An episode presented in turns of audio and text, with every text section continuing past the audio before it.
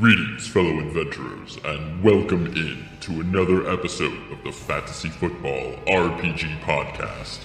Whether you're a goblin, barbarian, wizard, or warlock, gather your gear and potions because it's time, Corey, Evan, and Eric, to help you level up in fantasy football.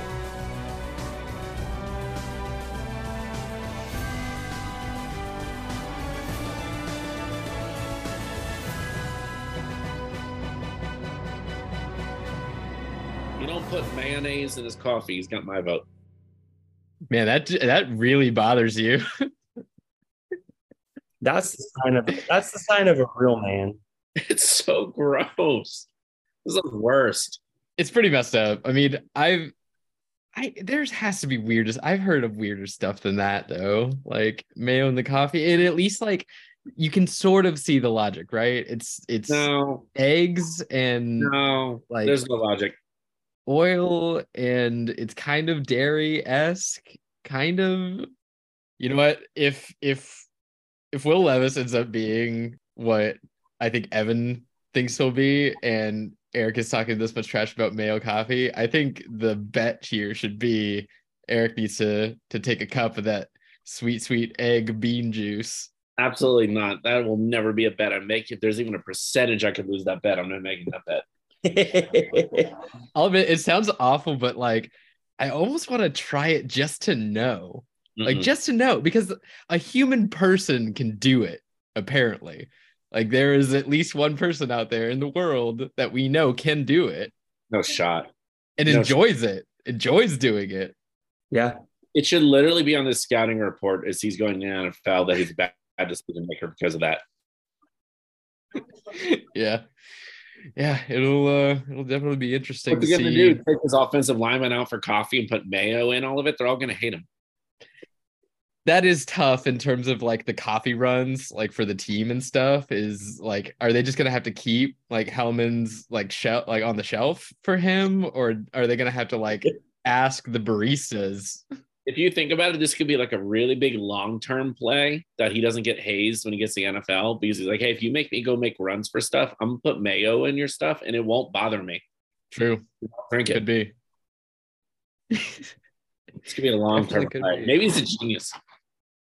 I- dude honestly like i'm i more think that way than like him doing it means he's gonna be a bust because that's just like that weird almost like autistic like mindset of like he must have something going on there that could contribute to him just being like an absolute freak and it could translate to success. Guess. like maybe his brain is just wired completely differently. Well- it'll be interesting to see. But uh but glad to be back guys. We we had a little bit of a week off. I, I feel like all of us just had like kind of our ass kicked last week uh a little bit I was dying last week trying to be social and and working. Like yeah it doesn't work. And we had a hurricane hit us. Working hurricanes. yeah and on my side of things you know i'm still ramping up on this new job and all i can say is fuck quickbooks and everything about quickbooks i hate it um learning it is get is just a daily headache for me i know eventually it'll be awesome and be a great skill to have. And it certainly makes like just keeping track of of uh the financial like health of the company makes it a lot easier generally speaking. But learning it has been an uphill battle that i need an immediate break from. Uh and then within that i also had a bunch of stupid house stuff go on where we had a big windstorm knocked my internet out and then the same windstorm brought rainstorm which brought a leak in my roof so it's just been a real last week was just not a fun week That's how SAP was for me when I first came on board. It was a bear to learn. And now that I know it, I love it. But it's like Yeah. it took Evan, do you do you do SAP with your job? No. Really? Because that's like such a big engineering program. I assumed you guys used it. It is. It's mainly a structural program though. It's really nice once you figure it out. I, I'm getting there with QuickBooks for sure, but oof. All right. Well, like I said, had that week off. Um, you know, just continuing on with a pretty weird, crazy season. It feels like, and I, uh, that's a feeling that I might have like it seems like during the season it always is like a weird season even though maybe it isn't when you like really look back at things but this season season. does seem like significantly weirder.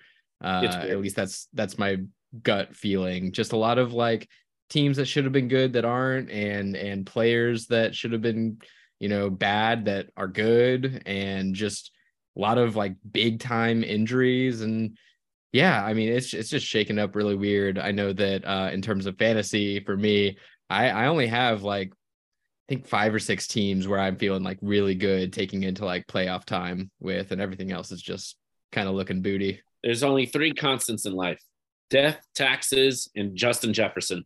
True that man. Yeah, Jay Jeff. Uh and and before we launch into that, because I want to go, I just want to get your guys' heartbeat on that Bills Vikings game just in general, because I thought that was probably, I mean, up to this point, game of the year. We'll see if any game beats that going forward. But oh my god, it would be hard to beat because that game was wild. Uh, I was gonna say, I feel like it was the best game of the year, but for like the wrong reasons. It was just wild. It's just wild. Like, but like last year, the best game of the year was that Bills Chiefs game in the playoffs, Mhm. right? But it was like one great play after one great play after one great play. Like it was because Yeah. they kept upping their greatness. This game, that game felt like great plays and then just madness. It was The like weirdest stuff, yeah. The goal line, and when the game Mhm. was over, and it, it's uh, don't uh it defensive like on the one defensive recovery for a touchdown like yeah, just, just crazy stuff and yeah not to mention those big justin jefferson catches stefon diggs had one and then justin jefferson was like hold my beer Well, and the crazy thing is too, basically Stefon Diggs was traded away because of Justin Jefferson, basically. So like that Very was a factor in it too. Um, I don't know if that was the greatest catch of all time. It's certainly like my top five, but when you consider circumstances that if he dropped that ball, the game was over. Yeah. might be the best catch of all time because it actually kept the game alive, and they won because of it. That certainly heightens the uh the impact for me as well. But but before we launch into it we have to talk drinks. And i have a fun one that i think eric you are going to really like.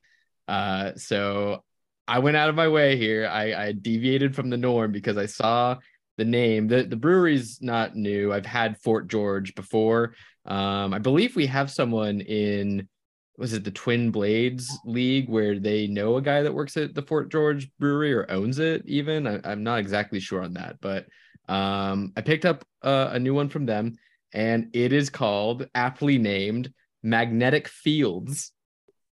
And it's got this cool, but Magnetic Fields. I saw that name and I was like, you know what? Let's let's get one for the guy because uh, Justin Fields, man, coming out here two weeks in a row, QB top dog, getting it done uh, with his legs over 325 yards rushing. What a madman. Who, who saw that coming? Me, For all the uh, podcast listeners, Eric is raising his hand with a cheeky grin. Let's go. He's looking he's looking like exactly what you want him to look like and and might I say just exceeding expectations probably. Like in, in what world would you think that Justin Fields I mean, you thought he was going to be good, but rushing more than Lamar Jackson good, rushing more than Jalen Hurts good, like QB top dog 2 weeks in a row. That good? breaking Michael Pretty- Vick's record, good. Still has below a 6 completion percentage. QB one, oh, when you rush 350 freaking yards in two games, I guess you can get away with stuff like that. Uh, but yeah, I just wanted to, you know, get one for the boy. Uh, I'm gonna I'm gonna pour one out uh into my mouth for Justin Fields. So thank you. It's good to see my boy Fields getting some more respect on this pod. and so uh what do you guys got? You guys are you guys you guys have been boring lately, just drinking water. You guys got anything going on tonight? I did drink tonight. Um, I have water right now, but I did have a new whiskey that oh my god, I can't remember the name of it. It was at my buddy's house. We had a Buffalo Trace cigar and Ooh. whiskey that was made by the people uh, by the company that does Wild Turkey. Okay. Uh, but it was like a higher end version of it, and we had it old fashioned sound. It was very good. I need to ask him what the name of it was again, but I don't know off the top of my head. But that's what I had to drink tonight, and it was a very smooth blend that fit very well with an old fashioned. If we have old fashioned fans out there, I, I will find out the name and like do it on the next one. But it was a very good mixing whiskey for That an old yeah, that's actually my go-to drink. I, I love an old fashioned. Like That's that- my favorite. my- Yep, absolutely. Man of uh man of good taste over here, Eric, like in Justin Fields and old fashions. Corey, we're just vibing right now. and I, I I think I peeked. Oh yeah, what what do you got over there, Evan? Did you grab something? Oh yeah, I just went to the fridge. You were giving me crap, so I went to the fridge and grabbed whatever beer I saw first out of it. And it's a Jackalope Brewing, uh, Lovebird, cool can again. Well, that that's what I had on the fridge. We went out to a uh, work golf tournament, and they were just chucking beers left and right. So it uh, was just one that came home with me. Very nice. Glad to see you back on the beer train. love it. I want to give a shout out to my golf team on Friday where we took first place shooting a 59. Ooh, the four man There you go. scramble. We Very absolutely nice. killed it. We had 13 birdies and one bogey. Great day on the course. very nice. How'd you fare in yours, Evan? Uh, we ended up having a 65, Ooh, that's good too. and I single handedly had an eagle on a hole. Ooh, Ooh, that's what I'm talking about. nice. Go bird. Go birds. Yeah. well, I guess uh, if your Eagles aren't going to get it done, you're going to go get the Eagle. Someone's got it. Yeah, had to throw a little bit in there. Uh, but yeah, okay, let's let's get into it, guys. There's there's a good amount to talk about. Um, I guess that's a good segue to just like rip off the band-aid here. Um, I can kind of combine two of these items together and and just ask one: Are the Washington Commanders a good football team? And the segue to that, the Eagles lost to them uh most recently on Monday night. So yeah, let's let's dive in a little bit here. I didn't see that coming. I don't think a lot of people did. I guess it makes a little more sense when you think about the, you know, divisional matchup there and Taylor Heinicke has been a revelation. Like make fun of him all you like, uh previous XFL quarterback, but he is going out there and beating top quality teams and quarterbacks. So kudos to him. Um, but yeah, so the commanders get Chase Young back, I think this week. So their team is only going to get better. Are we, what are we looking at here? Are we looking at a good Washington Commanders football team? Um, We're looking at an off night for the Eagles. I mean, statistically on the season, I mean, they gave up a 40, 40 minute time of possession. They only had the ball for like 19 and a half minutes during that game. Like that was awful. Uh, they had four turnovers, which was, I think, basically the same amount that they had the rest of the season combined. Mm-hmm. And then they also had a third down efficiency for their defense where they gave up 12 first downs on third down out of 20, 21, which is just insane for how their defense was playing this year. That was absolutely horrible for them. So and combine all that stuff, and I mean, you're going to have an off night every once in a while. All I got to say is, all right, there's no more narrative of them beating, you know, being an unbeaten team, and uh, it's out of the way. So now they can focus on the real things that matter. and the other part of that is if the refs don't miss one of the most blatant face masks I've ever Yeah. seen, and if Quez Watkins just lays on the ball, like just catches it and stays down, the Eagles still win that game. Mm-hmm. I think it was more of a indication of the Eagles making very uncharacteristic mistakes at terrible times than the Commanders being like a great team. I think I agree with you. Yeah. I mean, I think there's a lot of overreaction happening with with the loss. I mean, the Eagles obviously had the highest expe- expectations coming into it, undefeated, getting beat by the uh, Washington Football Team Commanders. It's uh, you know, it stings. Um, but yeah, I think I'm I'm more aligned with you guys where off nights are going to happen. Undefeated teams in the NFL, it's just it's such a ridiculously difficult thing to pull off. Um, winning every game like that, and yeah, you know, the one thing I will say is to me, I mean, we already have um we already have them coming out and saying that Heinicke is going to start next week. Um, even though Wentz should be back from injury by then. To me, this might be the signal here that Wentz might not take the reins again here. This this Yeah. could end up just being Heinicke's team.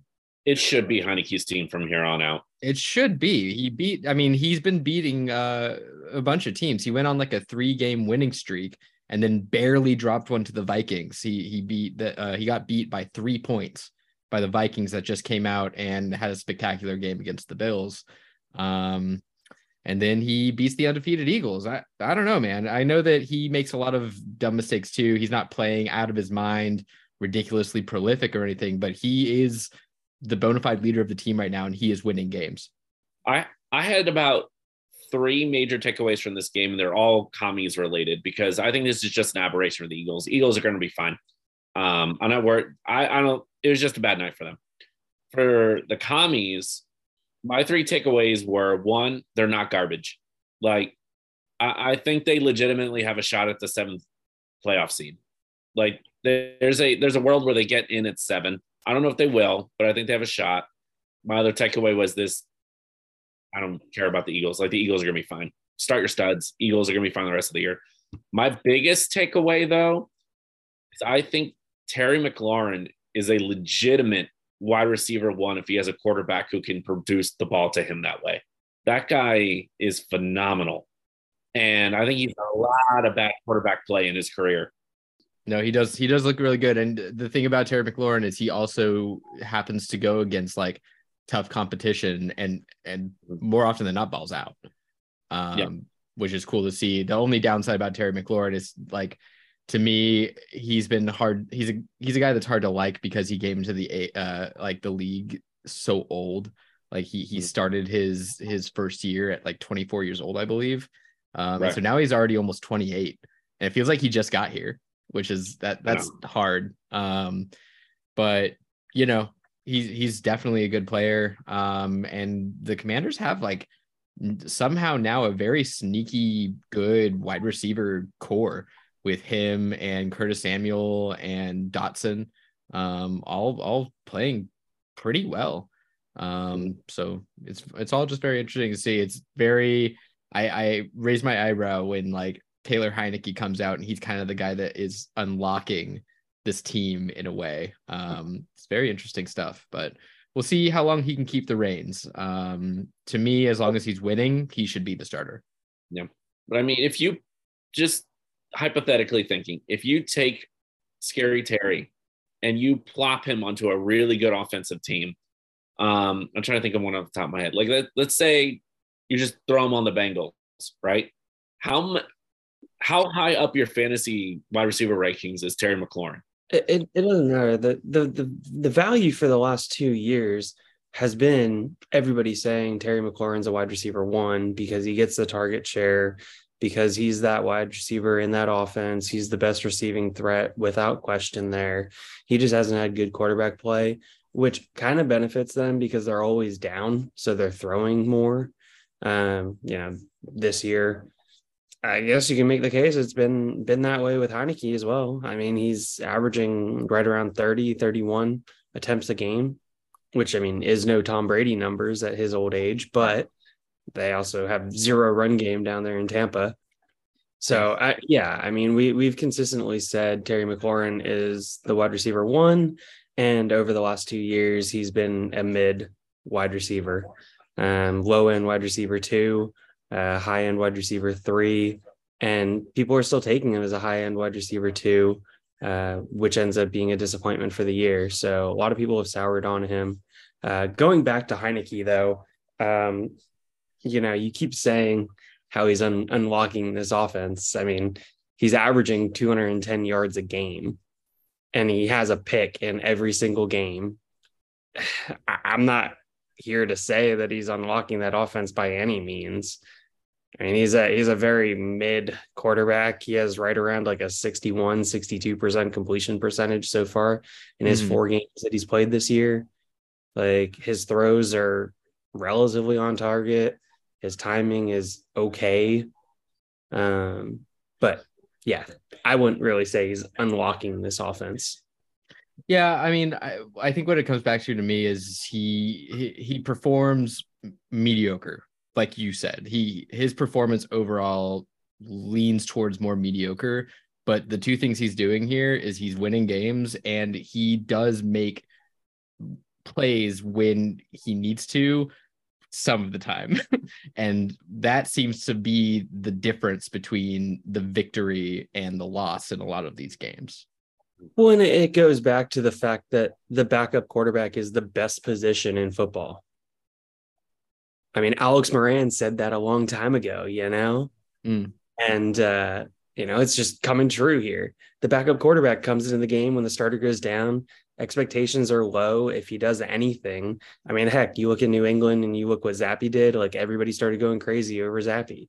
He was performing pretty mid and everybody loved him because when you back up when you're a backup quarterback and you come into the game the expectations are pretty low and if you can exceed any of those expectations and just go out there and just ball like just have fun like Yeah. they're just going out there taking their shots trying to make their plays trying to have a couple clips on on wax It's not hard to perform better than McCorkle.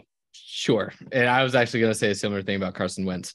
But uh, anyway, moving on here, because we got some more to talk about. Oh, side, side note, one, one more real quick thing about the Eagles game. It was very obvious how important Jordan Davis is to that Yeah. defense, which makes me even happier about how great of a pick that was. Mhm. And just as a heads up to everybody, they did sign Ndamukong Suh, who, yes, Mhm. is old, yes, is kind of a dirty football player, but he run defends like none other. He is a fantastic run defender, and they were sorely missing that. Yeah, that's that's a piece you want taking into like the uh the playoff run, Super Bowl run that the Eagles are are on a path to right now for sure. Um so yeah, that that's a good signing.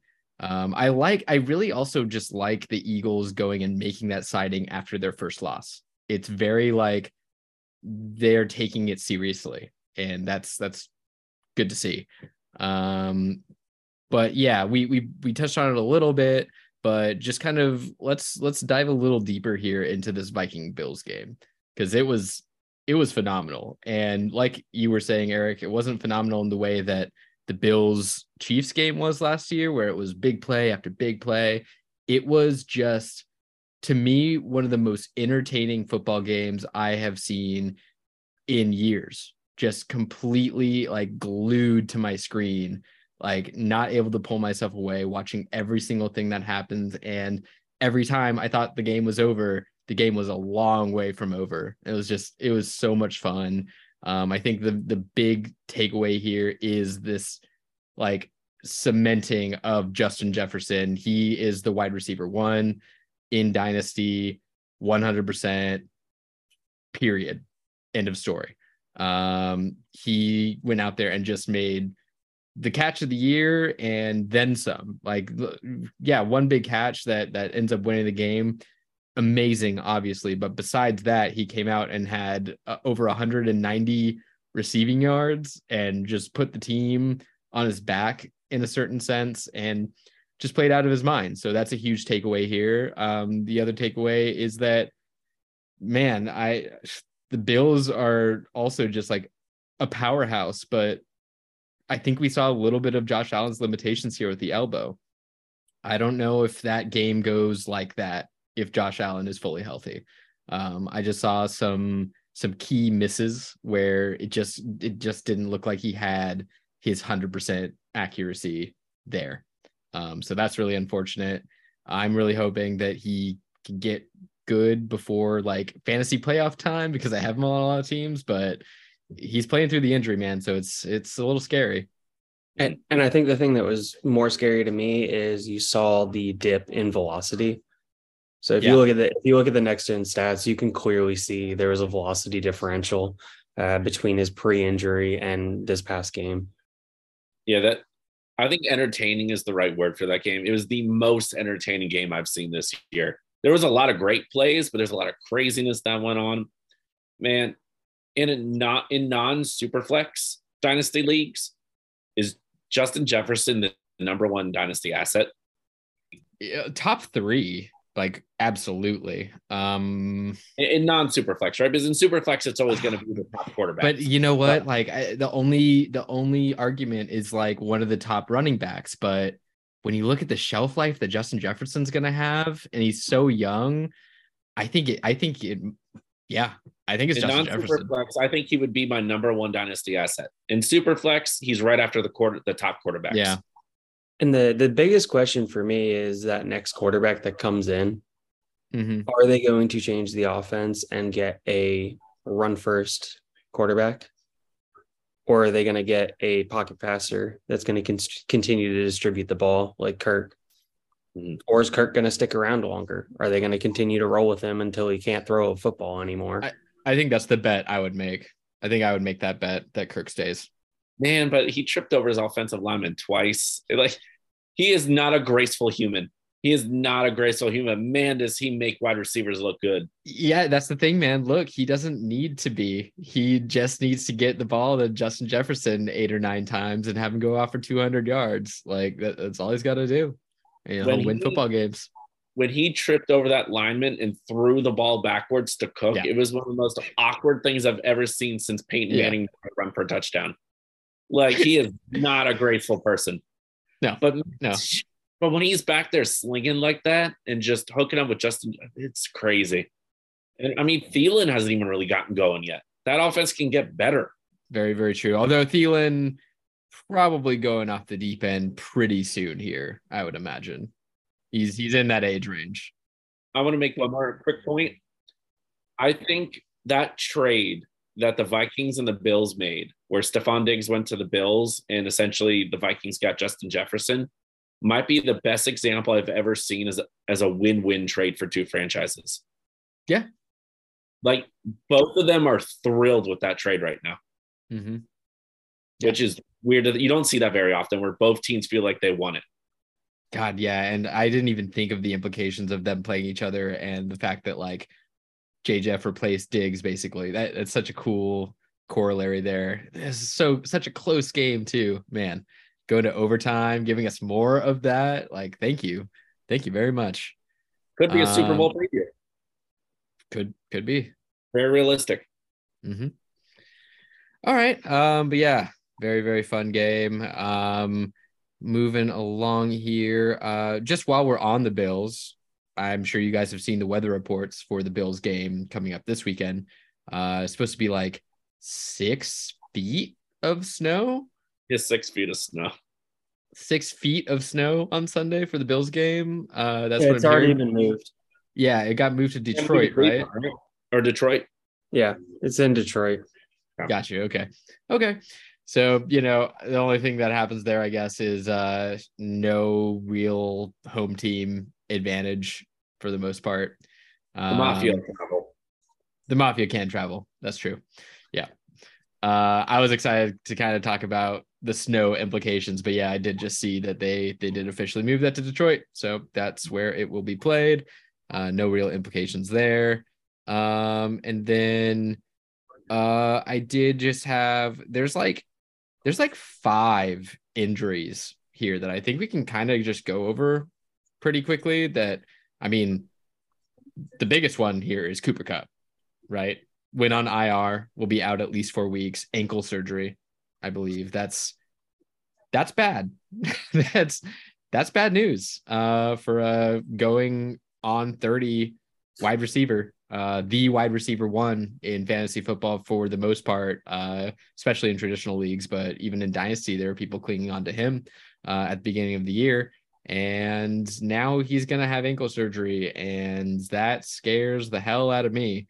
Um he'll probably come back and be fine but maybe not. There's a chance he doesn't. I mean, when when you say come back, you mean come back this year or come back period? yes but more more like this year. So so I think that's a really interesting thing because of how bad the Rams have been. right I mean, what's the probability that they just shut them down? Like they get they get to week, you know, what is it, 15? And he's like, Hey, I'm ready to come back. Well, yeah I mean, are they really gonna let throw him out there for 15, 16, 17, 18, four games and To the not year make the playoffs? They're not making the playoffs. Yeah.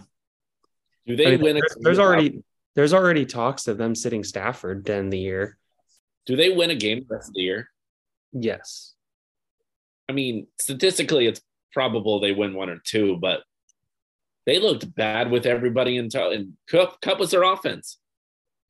I mean, yeah. Plus, I- they- was your question? Do they win any games this year? Like Yeah. for the rest of the year? Yeah, I, I think that's a good question because I'm not sure. I mean, they, they play the Saints, they play the Raiders, they play the Broncos. I can see them winning against the Raiders, but with without if they One of those three games they're gonna if win. they don't have Stafford and they don't have Cooper Kupp though, and they still have an abysmal run game and their defense for whatever reason just can't stop anyone. Like I don't think it's such a sh- sure thing. I, I think the Raiders are the most likely out of those three, um, because the Raiders are just oh boy, like we talked about it on our panic button, but um, I did not see them losing to the first time ever coach uh, Jeff Saturday Colts. That was um, bad. that yeah, was that, very uh, not covering the two and a half lost me a whole heck of a lot of money. just unbelievable just unbelievable how bad they i just can't even do you guys think that the raiders are gearing up to like they might have a top three pick next year. Like are they going to get a quarterback? No, they won't take a quarterback. There's way too much money in dead cap associated with Carr. got it.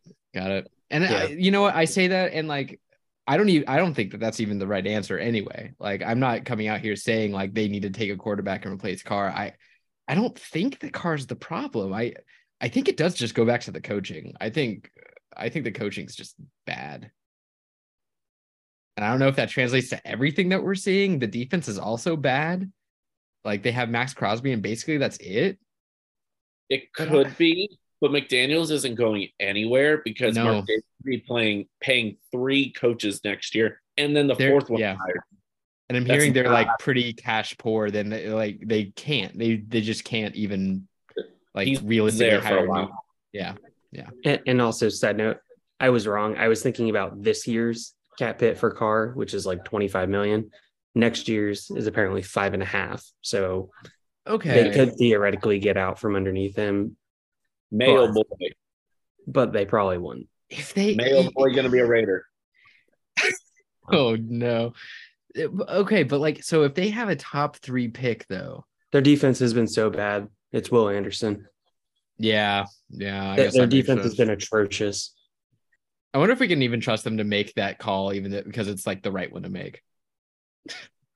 I don't really trust anything that comes out of That's the Raiders. it's kind of what I'm saying. Like, I wonder if we like that is the right choice, but I wonder if they'll make it because um they haven't done a great job uh in the past on these first round draft picks. Uh but anyway, uh that's that's the Cooper Kupp injury. I don't know how we got to the Raiders specifically. Oh, because of the Rams, and we were talking about who they would uh potentially win against. Um, but a couple other big injuries here, um, at least to me, Leonard Fournette had an injury. Um, and that came a little uh weird of a timing in terms of like a report came out that he was frustrated about his usage and that Rachaad White was gonna mix more in and then he gets hurt. And I'm not saying it's like a conspiracy, but you know, just just kind of strange timing there. And now it does look like Rachaad White has a chance to uh claim that backfield. Um, but do we want anything to do with the Bucks backfield? I want nothing to do with the Bucks backfield. They are a historically bad run offense, and that does not change with Rachaad White back there. Maybe he gets more in the passing work, which helps a bit, but I think the Bucks are basically sling it with Brady. He did just have 22 rush attempts though. Yeah. For 105 yards. He did. He did. Given That's- it was that's- against the Seahawks, who have a bad run defense, but Yes. But but yeah, I mean the point is Store still stands. I mean, he's uh he's now the presumptive starting running back. And when you look at fantasy football just in general, a starting running back on pretty much every team is worthy of having on your team. Like it's worthy of a roster spot in general. Like I'm just not selling the farm to go grab Rachaad White. Yeah, no, I, I don't think so either. But I do I think that this sort of does signal like he if you grabbed him in a rookie draft, third, fourth round or whatever, like You're happy about and, it. and you're and you're desperate and you want to throw him as a flex, like when he has a good matchup and Fournette is out, like that's I think that option is now open. If if a trade came across your desk for a mid 23 second, are you shipping Rachaad White off with the news? Yeah, I Yeah. do that. Okay. Sounds about right. Yeah, Yeah. I, I think that's a very fair like evaluation to me. Mhm. Like I, I wouldn't sell him for less than that. Um Someone's trying to trade me Rachaad White for first. I'm telling them to get the heck out of here. yeah. yeah, I don't think we're quite there yet. Maybe if he comes out there and shows us, I mean, who knows, man? He could come out there and, and show us another couple of like hundred yard games, and then we're then we're gonna be maybe uh uh saying a different story here, but we'll we'll see about that one. I need, I need to consistently see him between the tackles, Mhm. consistently doing doing well because that was an issue I had with him coming out of college. That is true. That's true. Uh, he was very um people liked him because of his receiving abilities, like specifically, and not a between the tackles rusher. So in order for him to take that next step of like ultra relevancy, yeah, he would need to prove that he could also just do what running backs do. Um Mhm. so we will see about that. And then uh another injury here. Juju, this seemed to be a minor one. He got knocked out. Um, concussion looks like he'll I mean, I don't think it's been confirmed yet, but I'm like kind of feeling like they're probably just gonna like sit him for the week and let him get healthy, especially with all like the concussion weirdness that's been happening. I think Yeah. that makes it a little more likely. Um, we'll see on that. He could turn around and and come out and play. Um, but I thought it was interesting because uh also might be nothing, but Marquez Valdes-Scantling is also apparently like sick and has been out. Um, and Mecole Hardman just got placed on IR. So Good thing they got Toney. I was gonna say, so now uh where we were looking at uh Kadarius Toney and being like, well, that's the trade that we're not especially interested in even really discussing. He's now the only healthy, like fully healthy and available wide receiver for the Chiefs of note.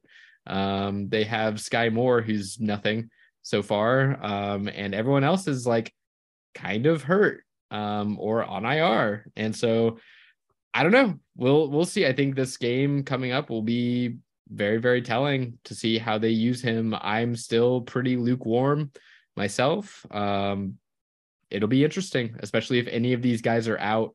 Yeah, not you guys aren't making any moves to go grab Toney, right? I traded Toney when he went to the Chiefs. I, I figured that was the max value I was going to get. Yeah, I think I still think that's the right call. If I had any Toney, that's what I would be doing. But I avoided him. Kind of one league, and I moved him at a package to get somebody. I can't remember who. Yeah, was it Barbarian? That's a really good player, Eric. I've heard his name a couple times. You know, Eh, no, he's up there.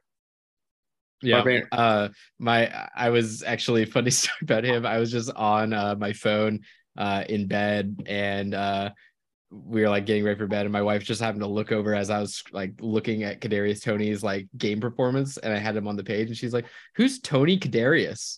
And I was like, I I love that a lot. That's Toney Kadarius is my new favorite.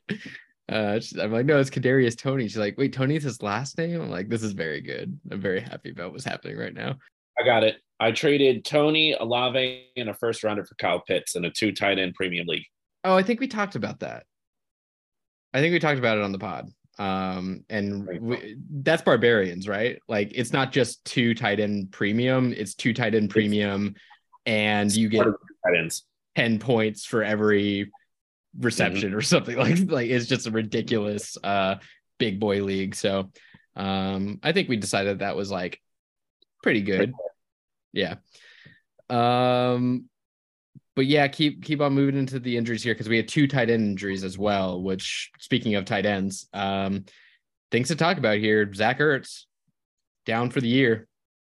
Knee injury at 30 plus years old. I mean well, and what's terrifying is they're talking about it the same way they were talking about the Maxx Williams injury, Oh no, and they're just not saying anything other than it's a knee injury, that's not which good. is awful because Williams was released and his Yeah. knee was completely blown up, like it, it was just done, like a bomb went off in his knee. Yeah, that's not good, man. I mean, he was already like how many we were already thinking how many more years can Zach Ertz go? This could absolutely be the nail in the coffin, unfortunately. Um, I mean, it, um, it, makes it good for the Cardinals that they drafted Trey McBride. Definitely. I mean, yeah. succession planned, and it just mm-hmm. unfortunately came a year earlier than they were expecting. Yep. Mm-hmm. Stinks. Ertz was having a good year too. He was. Yeah. I mean, you talk about contending teams. I mean, Zach Ertz and Dallas Goedert are two tight ends that should be on contending teams in your league. Well, let's just get into that one too, because that that's the other one is Dallas Goedert, who went so on if, IR. If that's the case, I mean, it, it gives if you have a rebuilding team a chance to go dangle any tight end that you might have that's viable to yeah. those teams. Which I mean, preying on those managers, but you know, it kind of it goes with the territory. It is what it is. When you said contending teams, I thought you meant the Cardinals. I was about to say, what the hell are you talking about? No.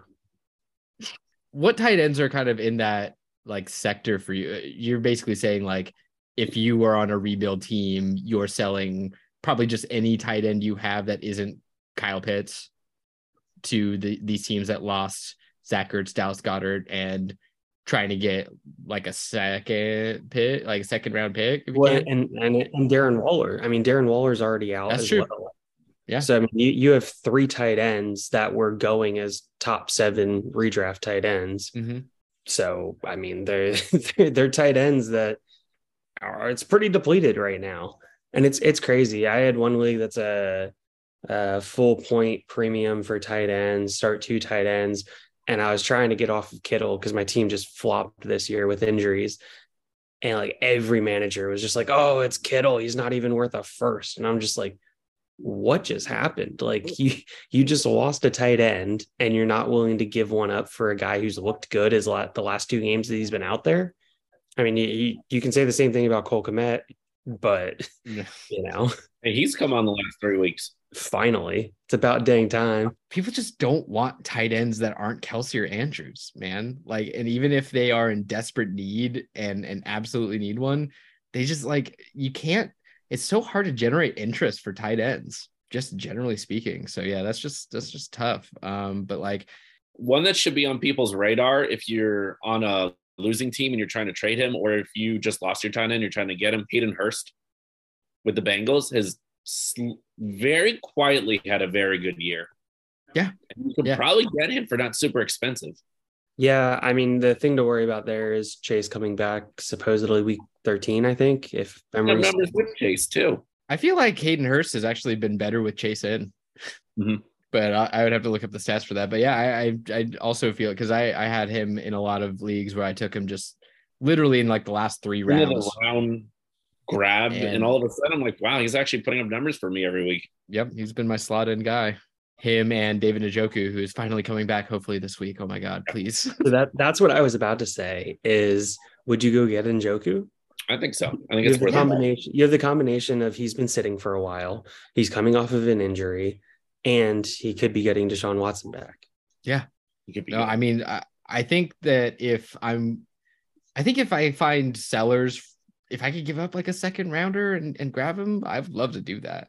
Like, mm-hmm. I, I'm I'm down for that for sure, especially as a contender where you have like a mid late second and you can try to convince a, a I think that's a pretty easy convince to convince a, a rebuild team to sell him for a second. Yeah. Can I, sell, can I sell you on Tyler Higbee? Mm, I don't want out. Tyler Higbee Rams second second on that team in targets. If I, I don't want anything on the Rams. I just yeah. Do I do I want a tight end that's being going to be thrown to by John Wolford? Well, look, tight ends that typically get 10 plus targets in a game typically finish as top eight tight ends. Yeah, I hear you. I just, I think I'm just ixnay on the Rams. I just, I just want nothing to do with them. So those were kind of the last two. So uh, you said it already, Evan, with Trey McBride kind of being the obvious slot in there for Zach Ertz. I mean, I'm not saying that he's going to come out there and be Zach Ertz because he's a rookie tight end and they typically need time, and he hasn't done a single thing this year yet. But you know, if you have him already, uh, you you can be keeping your eyes on him to see how he does without Zach Ertz there. And then, but Dallas Goedert, who who even is it? Evan, you would know, right? Who's the backup tight end? Oh my gosh, it, it's a mixture of a bunch of people. Is it still that guy that's like a tight end quarterback? They have Stoll, they have uh, Ca- Calcaterra, and then they have uh, Tyree Jackson. So Tyree Jackson's the converted quarterback hmm who everybody was pretty excited about last year, and then he just blew his body up. Any of those guys at all interesting? If you have an empty spot and you're in tight end premium, you take a flyer on a guy. Honestly, until they play a week, you're not really going to know who they're going with. Yeah. I mean, I think Tyree Jackson's probably the best athlete of the group, most versatile. Jack Stoll is just like, he's just a bleh. Yeah. I wonder if uh, Eagles can go out there and like get Gronkowski. Uh, Gronk seems pretty happy. He's not, he Yeah, he seem to be does. I don't trying think to he's come back. back. I just I, the only team I had him stashed in, I, I dropped him this week because I'm just like, yeah, you're you're probably done. It, if Gronk came back, it would only be to the Bucks. Speaking of Gronk, I just have to quickly say, did you guys see that movie that's coming out about Tom Brady? And it's called 80 80s for Tom Brady or something. 80s for Brady. a real movie? I thought there was a spoof thing they put together. I don't know. I saw. Just, my friend sent me a trailer of this of a movie called like 80s for Brady, where it's four old lady actors that all go to uh the Super Bowl, like the last year that Tom Brady is on the Patriots. And I don't know. It totally might be a spoof. I might have just gotten that like whooshed over my head, but I saw a full like two minute trailer. You guys see this at all, or do I need to send this to you? saw bits and pieces, but I thought it was some like silly gag or something. Like I didn't think it was a real movie. I'm not sure. I'm not sure. I'm hoping that it's not a real movie because it looked really fucking dumb. it looks really dumb, and I couldn't believe So it. weird. He's so weird this year. He is not the player I recognize from the last 20 years. Oh, I'm so sorry. I'm so sorry to be the one to tell you this, Eric. But 80 for Brady is an upcoming American sports comedy film. It is a real, actual movie that is coming out. It'll be released February 3rd, 2023, and it has a director and it's from Paramount Pictures and it's a real, actual, real movie. I love Brady, but I have want no parts of that. It's- he's weird this year. I don't know what's going on with him. Hey, you know who it stars? Jane Fonda and Tom Brady. Tom Brady's in the, and the reason that even got brought to mind, by the way, is because Gronk is in it. He was in the preview. He's like in the movie. I hope we get a cameo of Belichick and Antonio Brown. I, dude, Belichick would be the one where I would be like, I would go crazy if he was like in it because Belichick doesn't do because he's not in Madden or any of that. Like he just doesn't do that really. So if they somehow got him in the movie, I would lose my mind.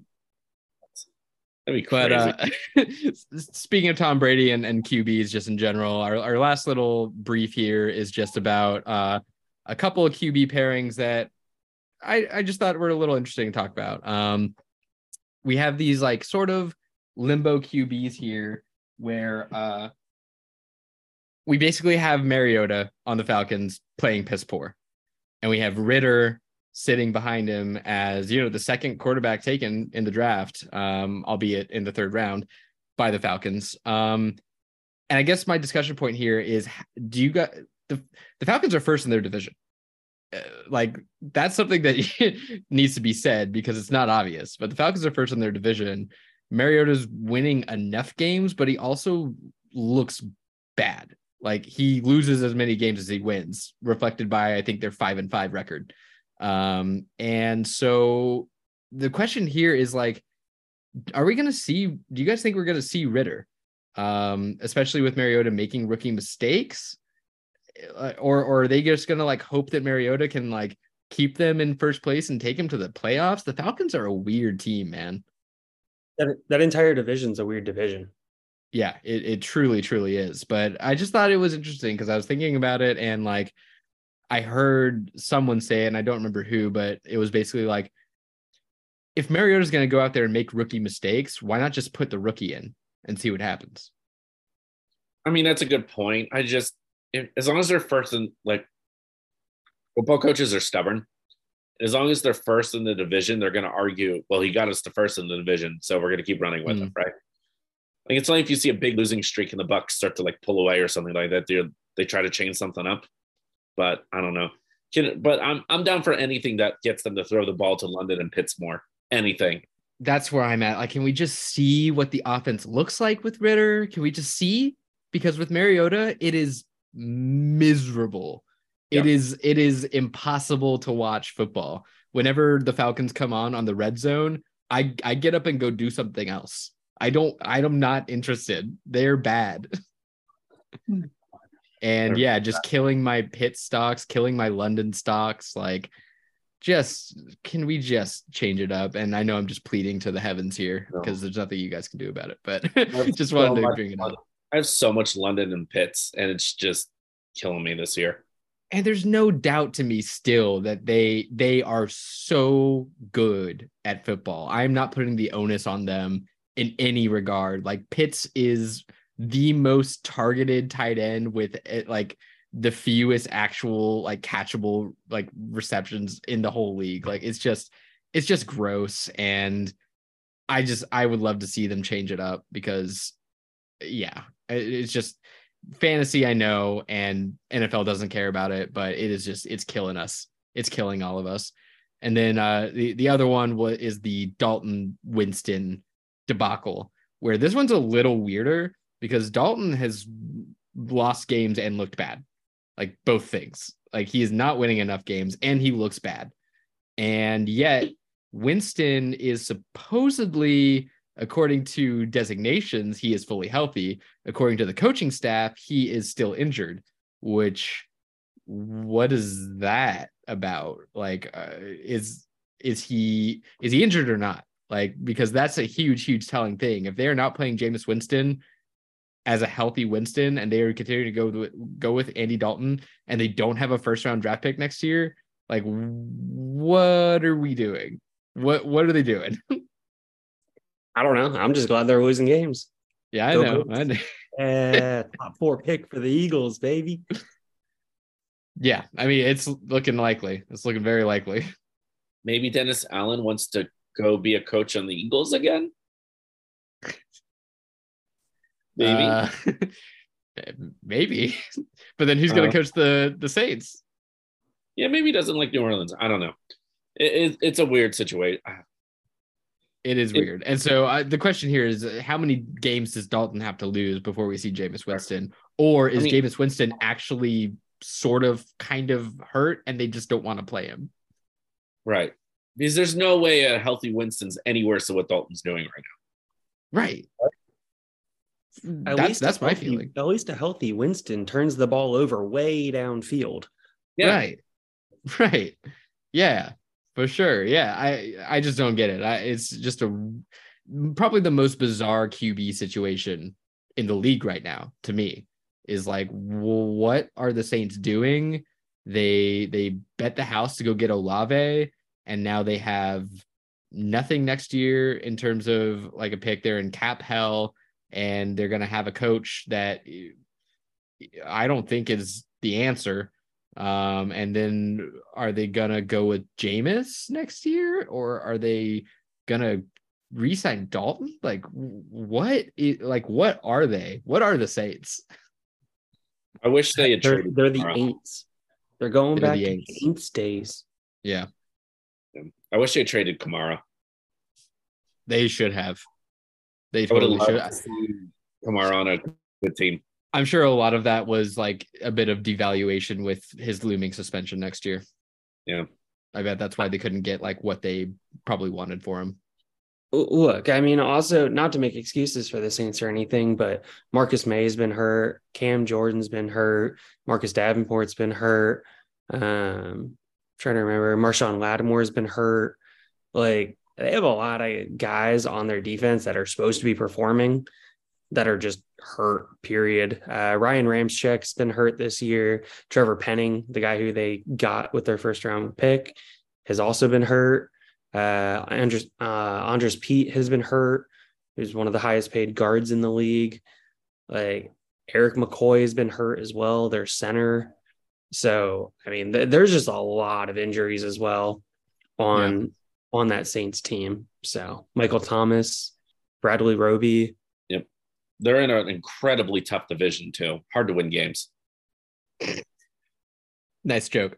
Uh, okay.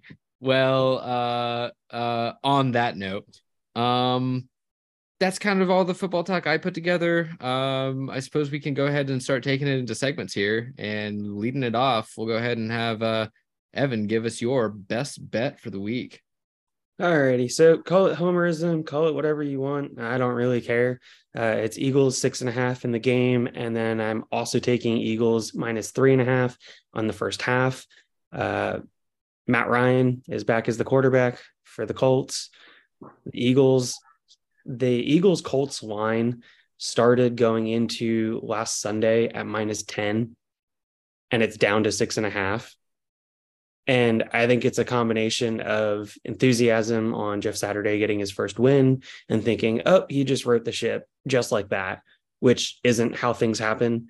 And the Eagles, once again, just having a bad game, being unlucky, and people being like, oh, they're not that great. So I think it's a buy low, sell high type of situation where the line is just moving closer towards uh, closer towards even, more towards a line that I definitely want to buy in on.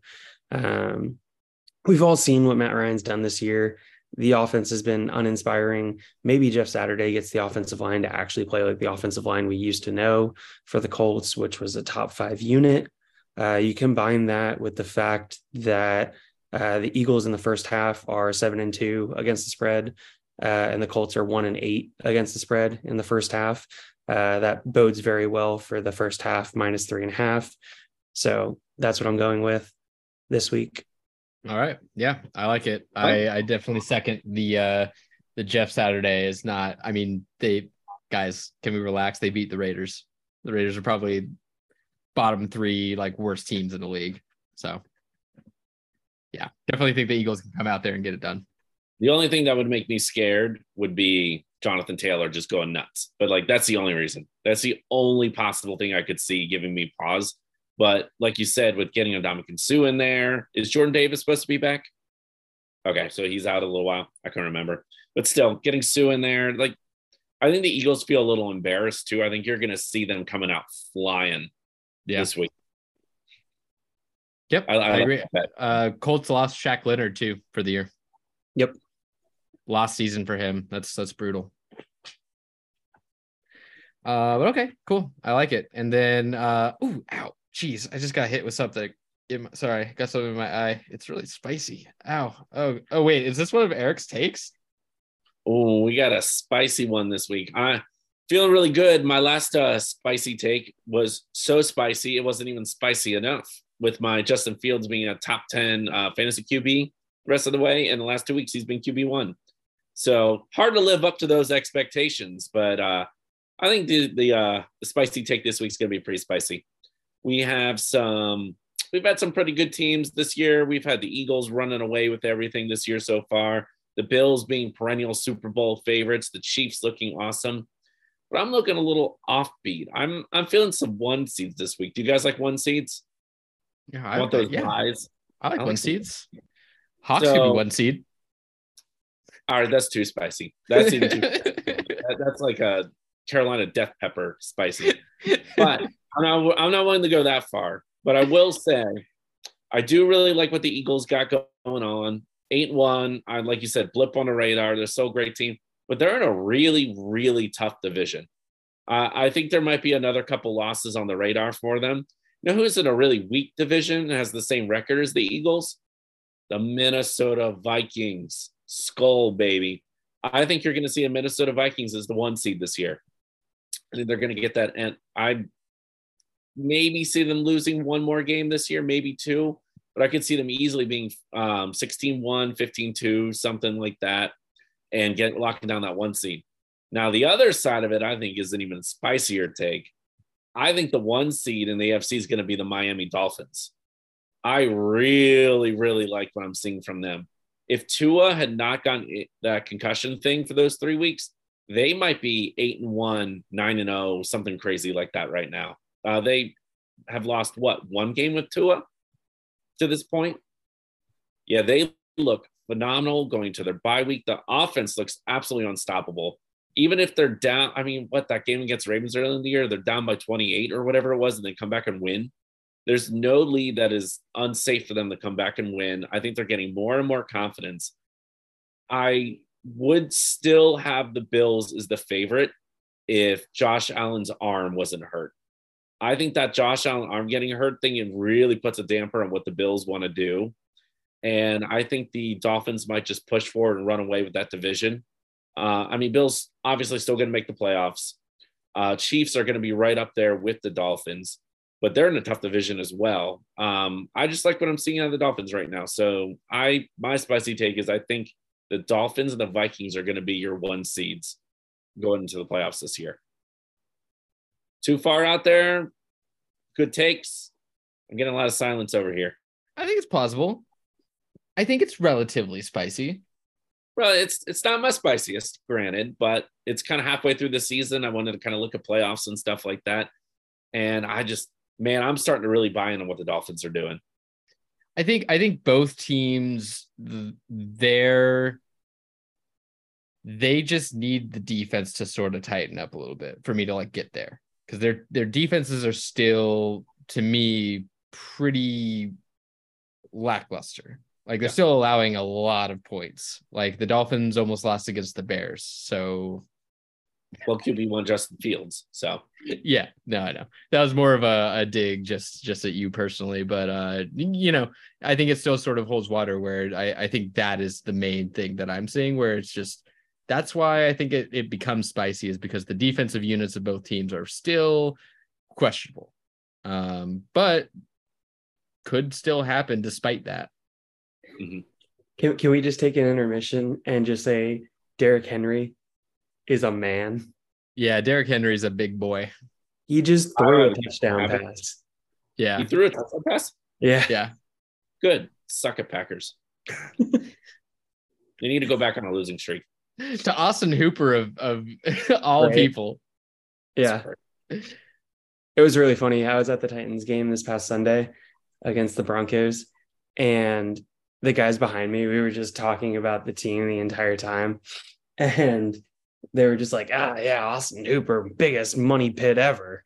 And next thing you know, he's like making a couple plays, and they're just like, well, and you're just like, oh, he got a touchdown. Okay, so he's doing some things. At least he's worth a couple million. Yeah. But on on the Eric's hot take, um, I realistically think that the Eagles lose two more games the rest of the season, okay. which should put them at 14 and three. Yep. Does does Minnesota lose one game the rest of the season? I don't know. And not two? I, yeah, I don't know. That's that's where I get the the question. And then I'm trying to and then I'm trying to remember what the playoff tiebreaker is because the Eagles kicked the butt of the Vikings earlier this season. And I don't remember if it's head to head or if it's strength of schedule or what. Yeah, so the Eagles do have that tiebreaker, but I, I, the Vikings should not lose a game in the division this year. So they should be 6 and 0 in the NFC North. So the next couple of Vikings uh, games, uh, Cowboys, they could be the Cowboys. Patriots, they could be the Patriots. Jets, probably be the Jets. Lions, easy. Colts, easy. Giants, eh.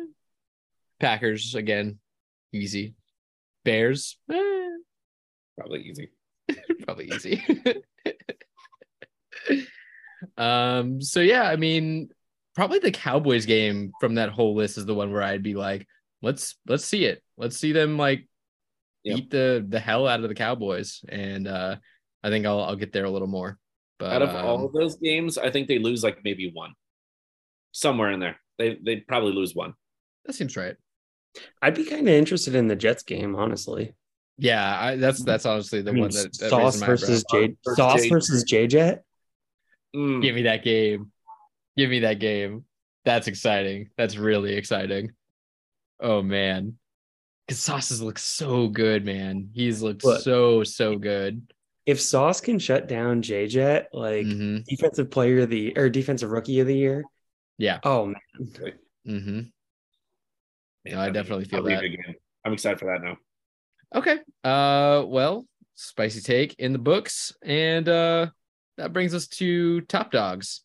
Uh it's week 11 and we're gonna do week 11 top dogs. Uh as I said earlier, we skipped last week, uh, but we still did top dogs. And just to sort of run through that quickly, uh none of us hit on anything except one person hit on one guy, Eric, with the Justin Fields top dog take uh, brings him to a score of five, which puts me now at the bottom with four, and Evan still at the top with eight. I almost got three points last Yeah, week. that that's worth mentioning, Eric. You got very close to hitting on three because you had JJ and Travis Kelce also in the uh the top dogs, and they they came very close. Travis Kelce was tight end two. JJ I think was wide receiver. Two.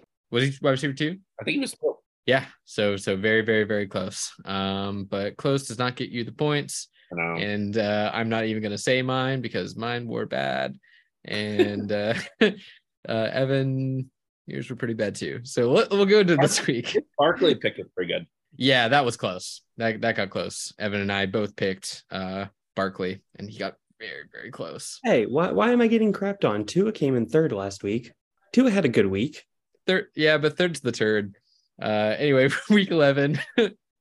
let's get into it. Uh, and uh, look, I'm going to start us off here. Quarterback top dog.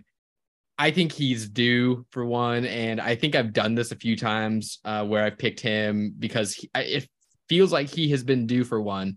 And I think against the Carolina Panthers, Lamar Jackson can get it done. I think he will be the QB one this week. He will get it done on the ground. Uh, he will get Mark Andrews back. Please, please, he'll get Mark Andrews back. And uh, with his favorite receiving option back in play, I think he runs all over, throws all over, stomps all over the Carolina Panthers. I think it's a good pick. Coming off a bye week too, right? Yes. With an extra week to rest up. Yeah, I, I like that Yep. pick. Um, I'm a big believer. If it ain't broke, if it ain't broke, don't fix it. Uh, I'm rolling with Justin Fields again. We're going three weeks in a row. QB one, Justin Fields. Uh, I mean, he's playing the Falcons. Everybody has a good week against the Falcons. Um, so I'm trying to take advantage of this hot streak while I can, and just keep right on rolling with my boy Fields. I like it. I like it.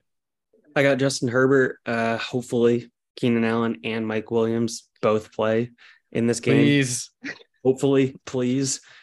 And uh, if they do, I mean, KC is going to put up a bunch of points, so Yeah. they're going to have to keep up. And if they don't keep up, well, then it's just, you know, dead on arrival for that pick this week if they don't keep up. But I mean, I just see all of that, you know, a relatively weak KC secondary, two top weapons on the team that arguably, when they play week in, week out, are top 15 options each individually. I mean, I, I think that's a, a recipe for a lot of points, potentially a recipe for a lot of yards, potentially meaning a lot of touchdowns, hopefully for Herbert. And they and he still has Austin Ekeler to dump, you know, 10, 15 passes off to in the game. Yep. Yeah, I uh I second that. It's why I almost put Austin Ekeler as my RB um because I just figured high scoring game against the Chiefs. Chiefs uh defense is still pretty suspect. Um but I gravitated because I didn't know if those receiving options would be back for the Chargers. Um and if they were back, I felt a little weird about Austin Ekeler's usage. I thought maybe he gets less receptions. I don't know. It kind of eked me out.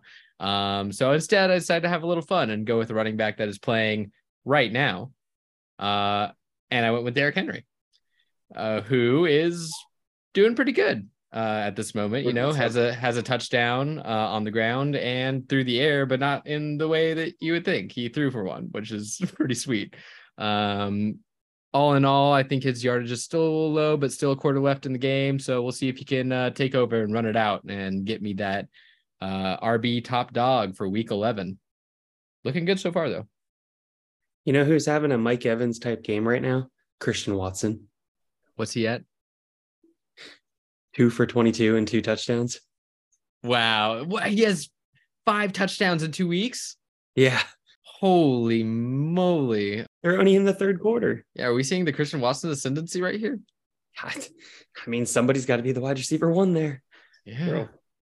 Yeah, he could always drop a deep bomb again. Back to back to the show here. Uh, I went with Saquon uh, for my running back. One because of my Penn State love, and two because they're playing Detroit. And uh, well, Detroit's defense is not good. Full stop. Detroit's offense typically scores a lot of points. Full stop. I also have a comeback player of the year ticket on Saquon. So I also just want Saquon to win comeback player of the year and keep doing well to be able to do that. So yeah, It's going to be between uh, Saquon and Geno for that award. Very much so. It's Yeah. like very clearly between the two of them. Like the 100%. next close, the next closest is Derrick Henry, and he's like plus twelve hundred. It's be one Yeah. of those two. I don't see Derrick Henry. I, s- I definitely see it between man. Geno would be awesome to see. Geno No. would be Stop it! Stop so it! Awesome.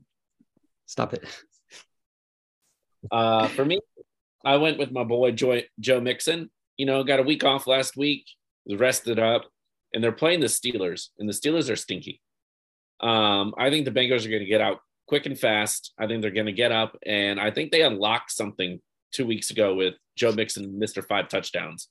And I think they realized, hey, if we funnel this offense without Chase through Joe Mixon, we're really good still, and uh, maybe we should give him the ball more. And I just trust the Bengals are going to try to pound Joe Mixon quite a lot this game. And uh, I think he could put up a lot on the Steelers doing that. I would like to note that that uh, TJ Watt is back and and playing, which is a big difference maker for that Steelers defense. Absolutely. But I think it gives them any more, even more reason to try to run the ball and keep TJ Watt off of Joe Burrow. Uh, yeah, I mean, I was going to mention TJ Watt's week one performance against the Bengals, where he uh, flattened every single player on that team and just completely took over because he's a man. Yep. But you know, well, we will see. We should. I mean, Joe Mixon five touchdowns. That's that's no joke. If they've figured out something there where where they can feed him like the workhorse that I think everyone assumed he was always kind of destined to be. Um, we we shall see. But yeah, I, I will agree with the TJ Watt being back. It's it's pretty huge. I think Minkah Fitzpatrick is maybe out another week with the appendicitis. So at least they won't have him to sort of be the the barrier in the secondary. But uh yeah, I mean Joe Mixon, good pick. Uh taking it to the wide receivers. Um he had a good one uh last week. So uh, I'm going back to the well. Uh the Vikings secondary isn't especially scary to me. So uh I like CeeDee Lamb. Uh I'm gonna give him a shot this week and, and see if they can pull it together. I think the Cowboys need to uh to pull out a win here after the uh the close loss against the the Packers.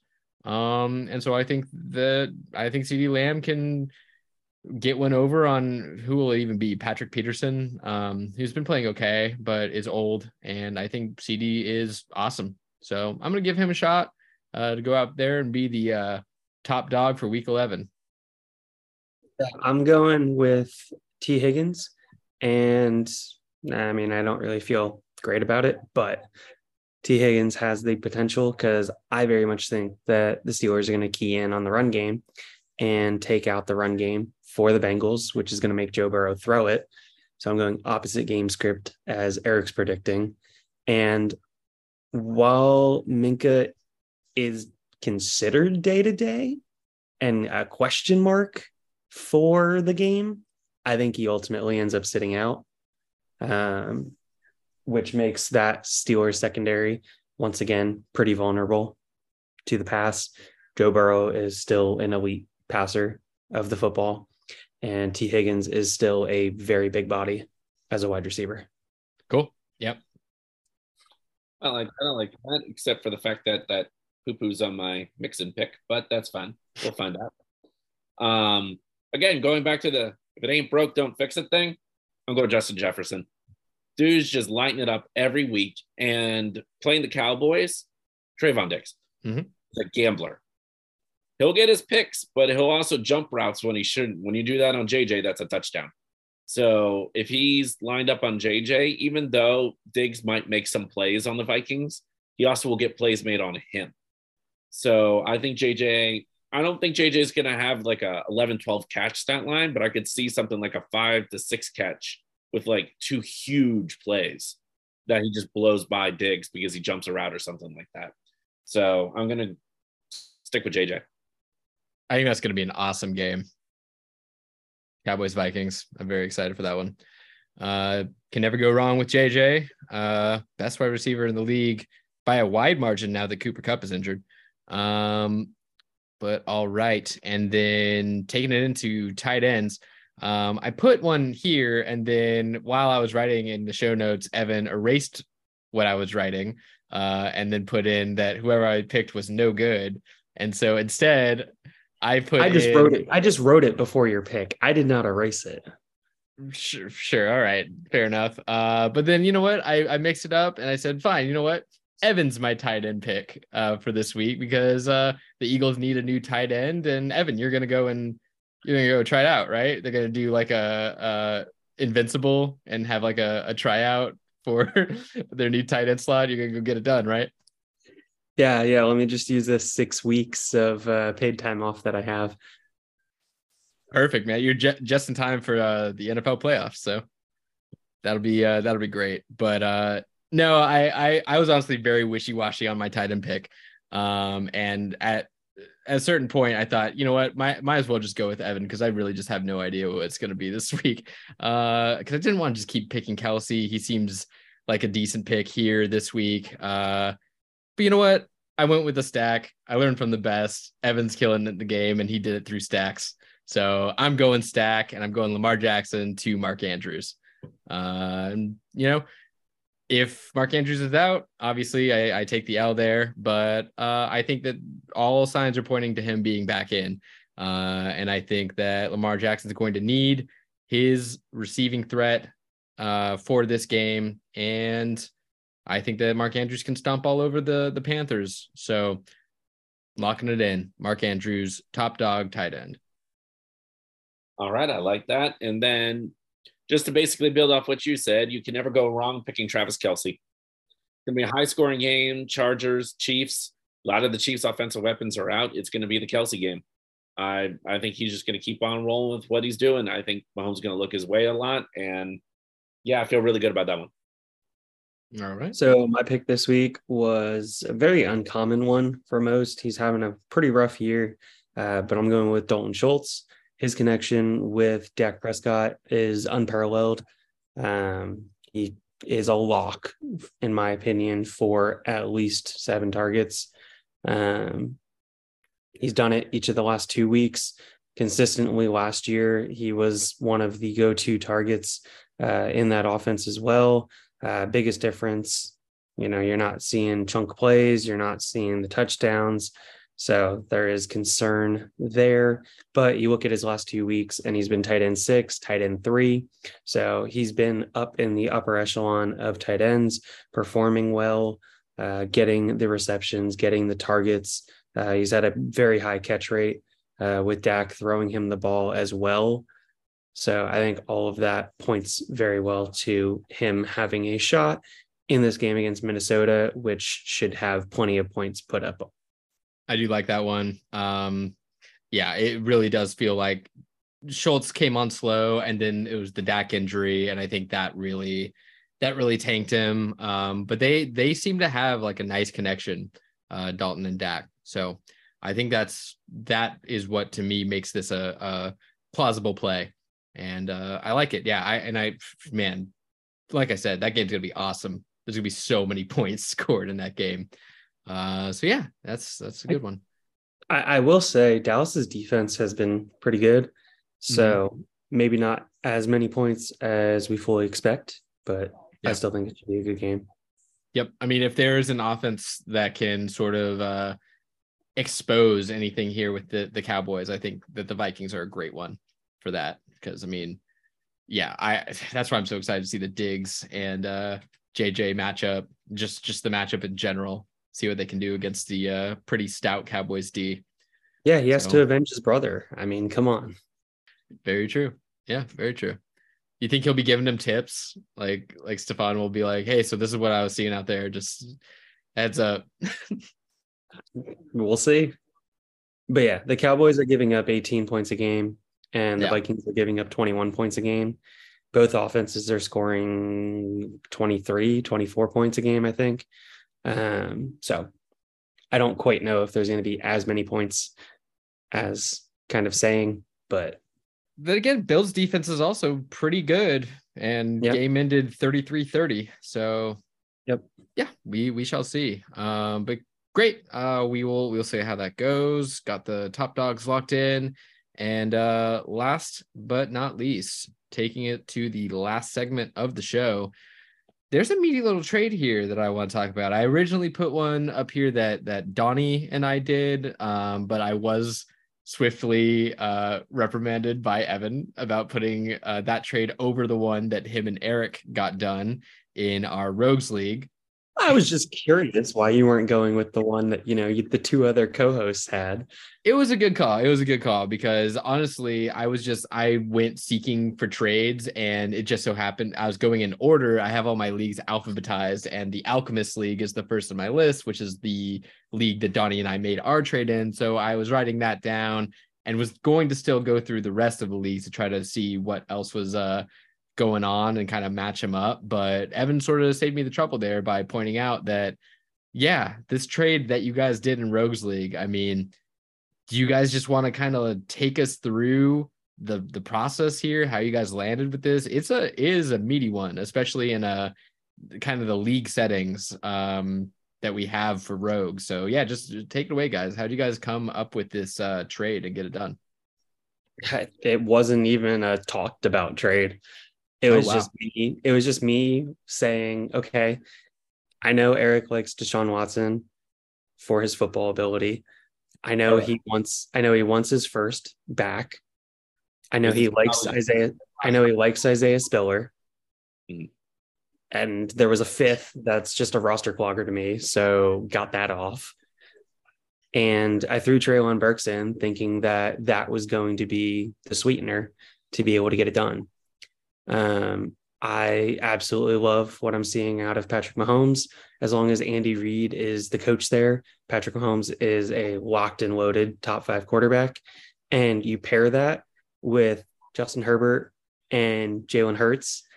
And I feel like I don't have to think about that position or draft that position Ever ever, again.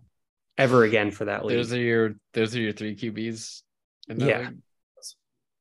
eric yeah. We're gonna Wow. have eric see me after class we need to have a discussion about what you've done here And, and personally, when I was looking at it, I've seen Burks play three different times. I've seen him play twice in the preseason and once this past weekend. Um, and frankly, I'm just not enthused, one, by the Titans offense, period. Um, Malik does not look like it, which is very unfortunate. Um, especially as a passer, I should say that. I should clarify as a passer, Yeah. he does not look like it.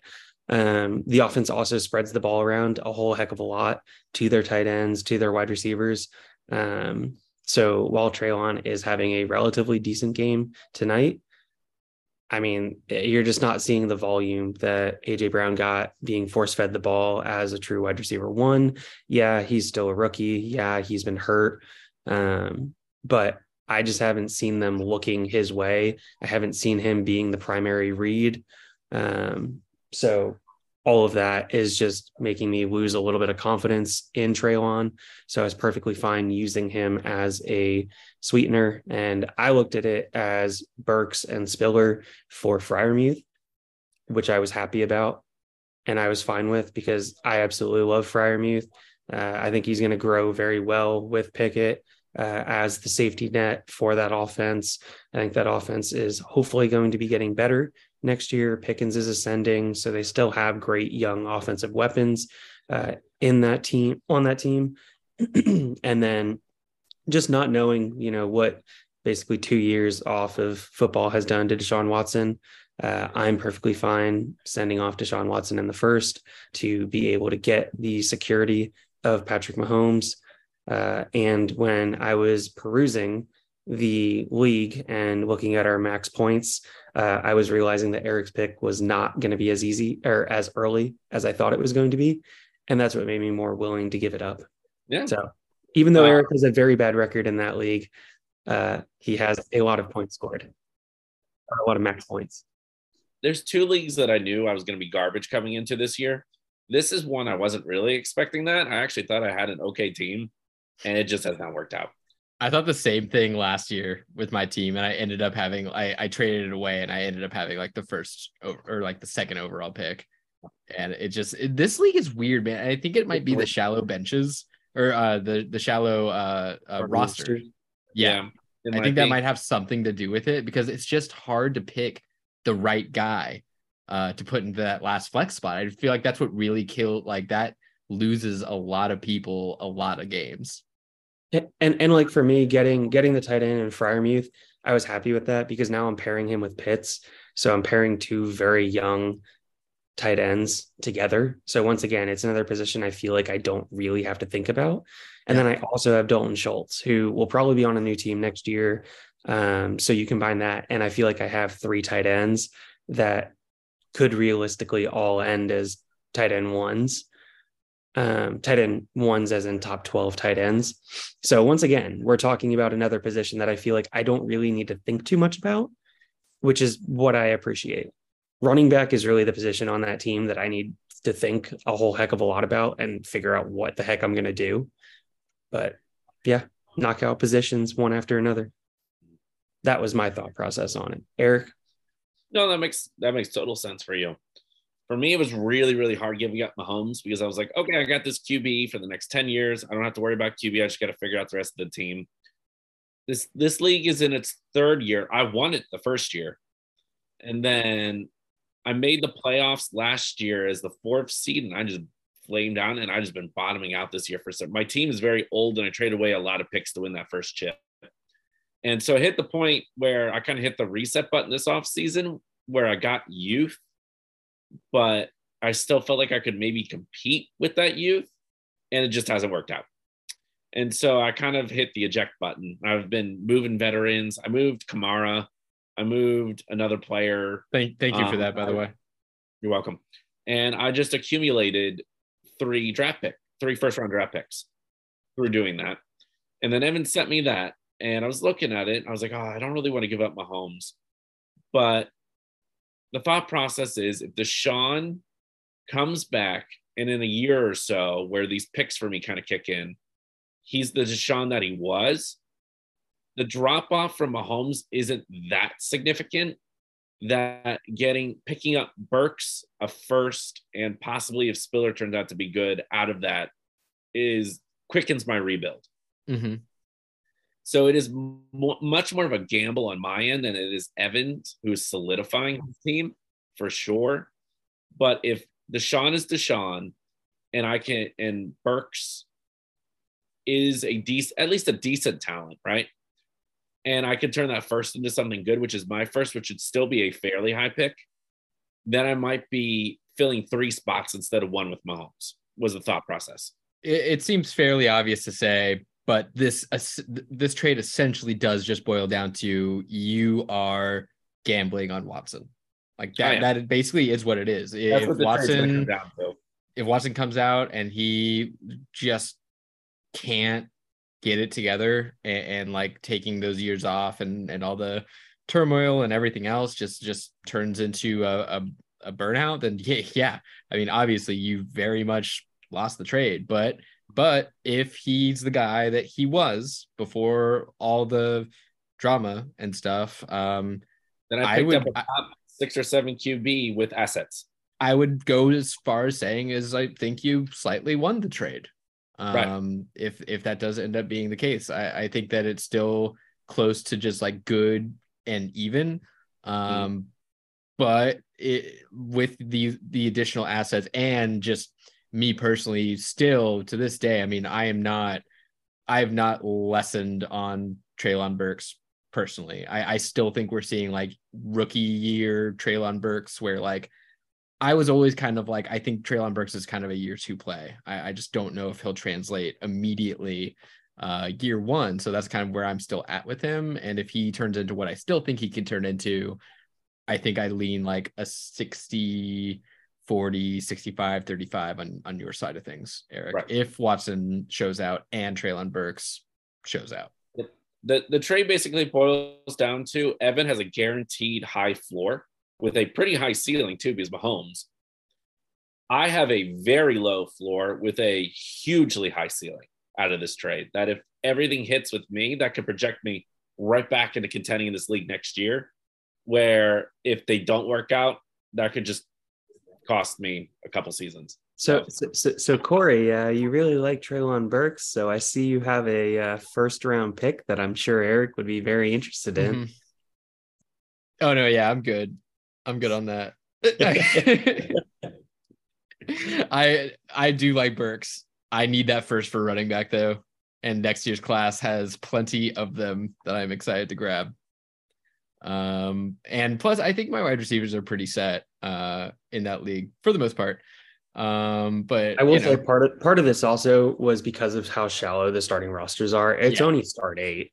Like Yeah. I'm used to playing in start eleven, start twelve leagues, mhm. where you know you really need a more need more depth, and you're starting guys that are projected for like eight points. kind of on that kind of on that same vein evan i did want to ask you now as the owner of patrick mahomes jalen hurts and justin herbert how are you going to live with yourself deciding every week who to bench That's a problem I want to have. I don't know, but I'll figure out a way to do it. That's what we call a good problem to have. Mm, for sure. I just feel like with the amount of leagues you have, you're going to spend the most time on that league deciding who to put in that super flex spot. And you're going to go back and forth. Like, you're going to be like, uh, am I really benching Jalen Hurts? You're going to put him on your bench. And you're like, no, no, no, I have to play Hurts. And then you're going to put